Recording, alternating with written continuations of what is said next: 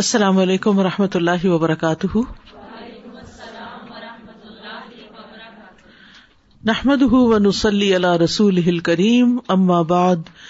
فاعوذ باللہ من الشیطان الرجیم بسم اللہ الرحمٰن الرحیم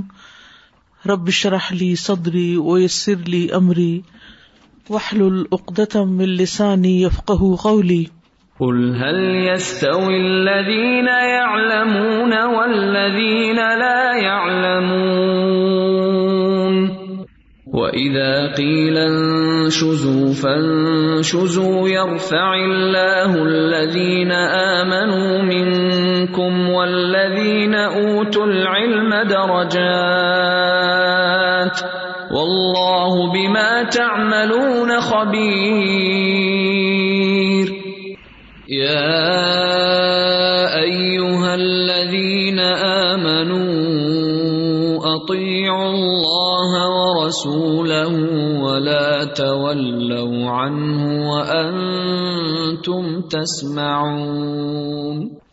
نمبر ٹو سکسٹی سکس سے شروع کریں گے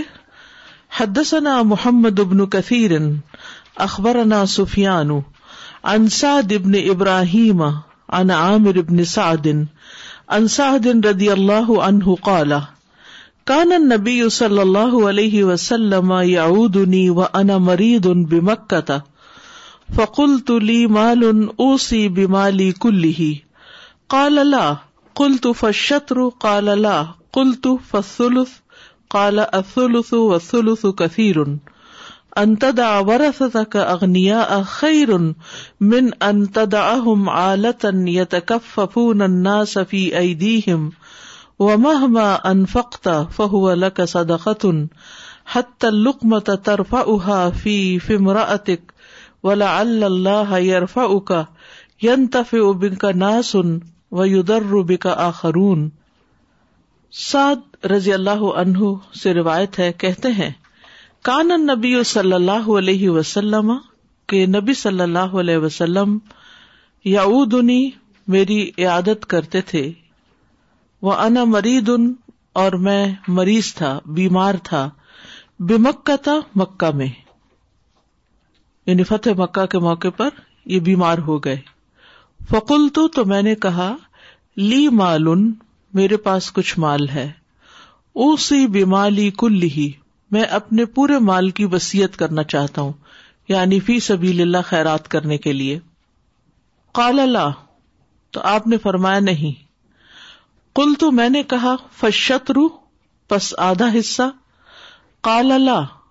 آپ نے فرمایا نہیں کل تو میں نے کہا تیسرا حصہ کالا کالاسو ہاں تیسرا حصہ وسول کثیر اور ون تھرڈ بھی تیسرا حصہ بھی ایک تہائی بھی بہت ہے انتتا کا یہ کہ تم چھوڑ جاؤ اپنے وارثوں کو غنی خیر ان زیادہ بہتر ہے من انتدا اس سے کہ تم چھوڑو ان کو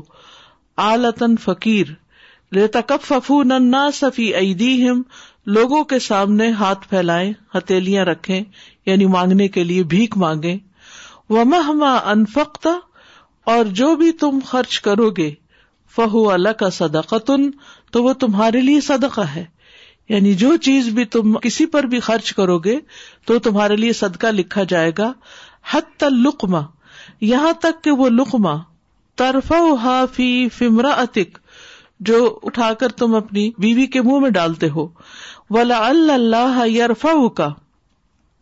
اور ہو سکتا ہے کہ اللہ سبحان تعالی تجھے بلند کرے ین اوبی کا نہ سن تمہارے ذریعے کچھ لوگ فائدہ اٹھائے ویودر روبی کا آخرون اور کچھ دوسرے لوگ نقصان اٹھائے تو اس حدیث میں حضرت سعد رضی اللہ عنہ کا واقعہ ملتا ہے اور اس سے ہمیں دین کے بہت سے اور مسائل سیکھنے کا بھی موقع ہے اس میں سب سے پہلی بات تو یہ کہ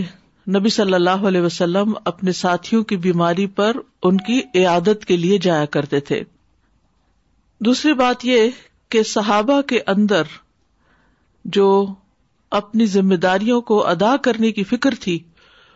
وہ بہت زیادہ تھی مرتے وقت ویسے تو ہر شخص کو اپنے مال کی فکر ہوتی کہ اب اس کا کیا ہوگا لیکن ان کا طرز عمل دیکھیے کہ وہ چاہتے تھے کہ میں مرنے سے پہلے سارے کا سارا صدقہ کر جاؤں سارے کے صدقہ کرنے کی وسیعت کر جاؤں اور وہ میرے لیے ثواب کا باعث ہو لیکن رسول اللہ صلی اللہ علیہ وسلم نے اس کو لمیٹڈ کر دیا اور اس کی وجہ کیا بتائی کہ تمہارے اپنے بچے تمہارے اپنے گھر والے غنی ہو ان کو وہ ملے زیادہ بہتر ہے بنسبت اس کے کہ ان کا حصہ سارا چھین کر کسی اور کو دے دیا جائے اور وہ فقیر ہو جائیں اور پھر یہاں پر بیوی پر خرچ کرنے کا اجر بتایا گیا امام بخاری یہ حدیث کتاب النفقات میں بیوی بی پہ خرچ کرنے کے سلسلے میں لائے ہیں یعنی نان نفقے کا ثبوت دینے کے لیے یعنی ویسے تو انسان جو بھی خرچ کرتا ہے اس کے لیے صدقہ ہے جیسے کہ اس حدیث سے پتا چلتا ہے وہ تفہ والا کا صدقہ کسی بھی چیز میں جو تم خرچ کرتے ہو تمہارے لیے صدقہ شمار ہو جاتا ہے یعنی اس پر تمہیں اجر ملتا ہے اور خاص طور پر اگر تم ان پر خرچ کرو جن پہ خرچ کرنا تمہاری ذمہ داری ہے تو وہ تمہارے لیے اور بھی اجر کا باعث ہے اور رسول اللہ صلی اللہ علیہ وسلم کی ایک اور حدیث بھی اس کی دلیل میں ملتی ہے مسرت احمد کی کہ آپ صلی اللہ علیہ وسلم نے فرمایا آدمی جو خرچ اپنی بیوی کو دیتا ہے بس وہ صدقہ ہے یعنی بیوی کو جو بھی پاکٹ منی دیتا ہے گھر کے خرچے کے لیے دیتا ہے جس بھی اعتبار سے دیتا ہے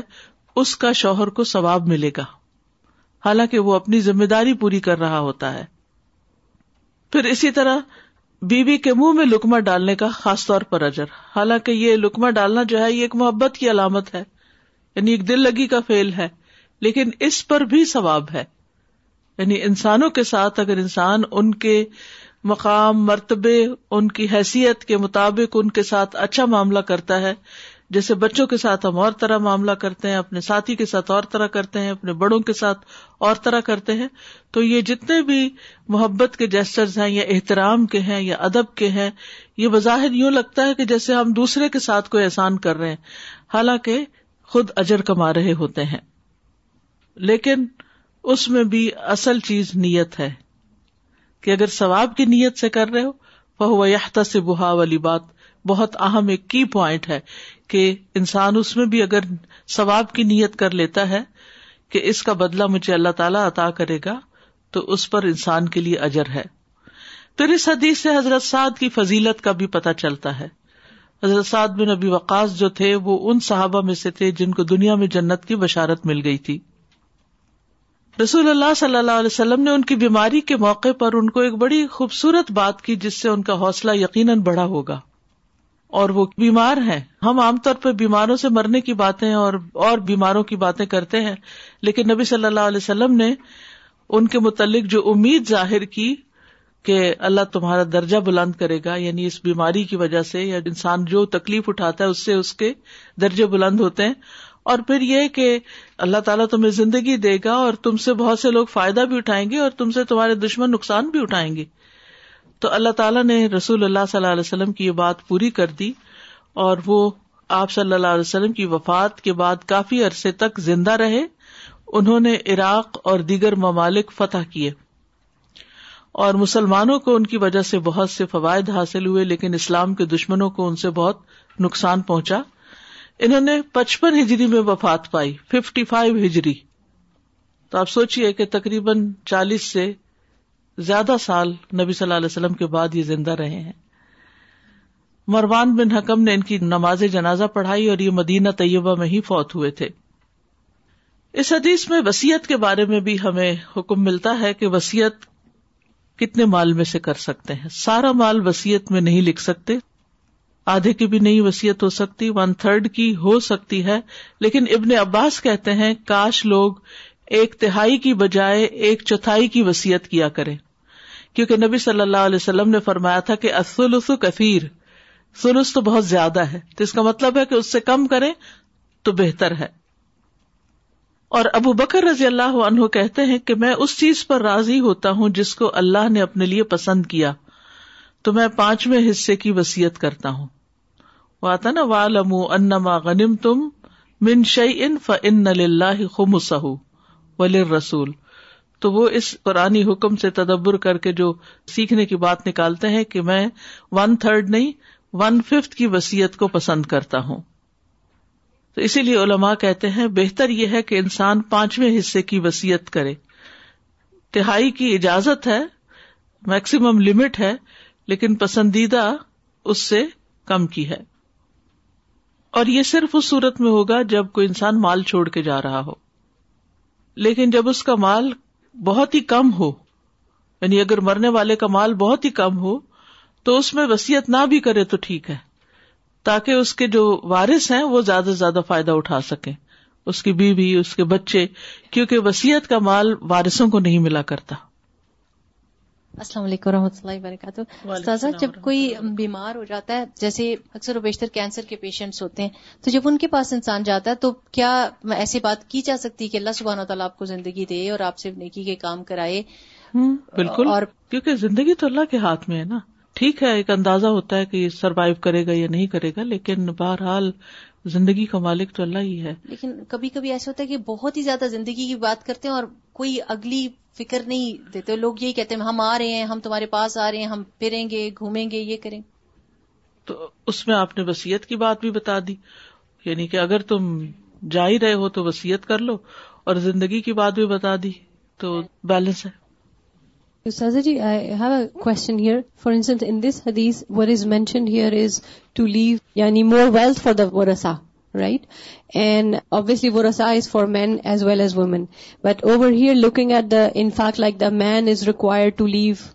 spend for the family so that the wife and the children are... If a woman is leaving and then she doesn't have dependent children or so, then she should still... recommended amount would still be 150. Ho sakta uske parents ho. ہو سکتا ہے بہن بھائی ہو کیونکہ آپ دیکھیے مرنے والا جب مر جاتا ہے نا تو بچے ہوں یا بہن بھائی ہوں سب کو یہ ہوتا ہے کہ یہ چھوڑ کے کیا جا رہا ہے اور اگر ان کو یہ پتا چلے کہ اس نے ہمارے لیے کچھ بھی نہیں چھوڑا سارا ہی دے گیا ہے تو ہو سکتا ہے وہ دل سے دعا بھی نہ کرے انسان ہے نا حریث ہے سب لوگوں کے تقوا کا معیار ایک جیسا نہیں ہوتا کہ وہ بے غرض ہوں اور سوچیں کہ اگر ہمیں کسی نے نہیں دیا تو بھی ہمارا فرض بنتا ہے کہ ہم اپنا فرض پورا کرے ہاں؟ سب ایسا نہیں سوچتے تو اگر ایک عورت وسیعت کرتی ہے اور کم کرتی ہے اور باقی اس کے وارثوں کے لیے ہے چاہے ڈائریکٹ اولاد نہ بھی ہو یا پیرنٹس بھی زندہ نہ ہو اس صورت میں بھی جو بھی کوئی وارث ہے ان کو دشمن بنا کے نہیں چھوڑ جانا چاہیے اور رشتے داروں کے حقوق بھی ہیں آگے بھی آج آپ دیکھیں گے کہ سلا رحمی سے فائدے کتنے ہیں تو یہ بھی سلا رحمی کا ہی ایک طریقہ آ جاتا ہے کہ انسان ان کا حق ان کو دے جو اللہ نے ان کے لیے رکھا ہے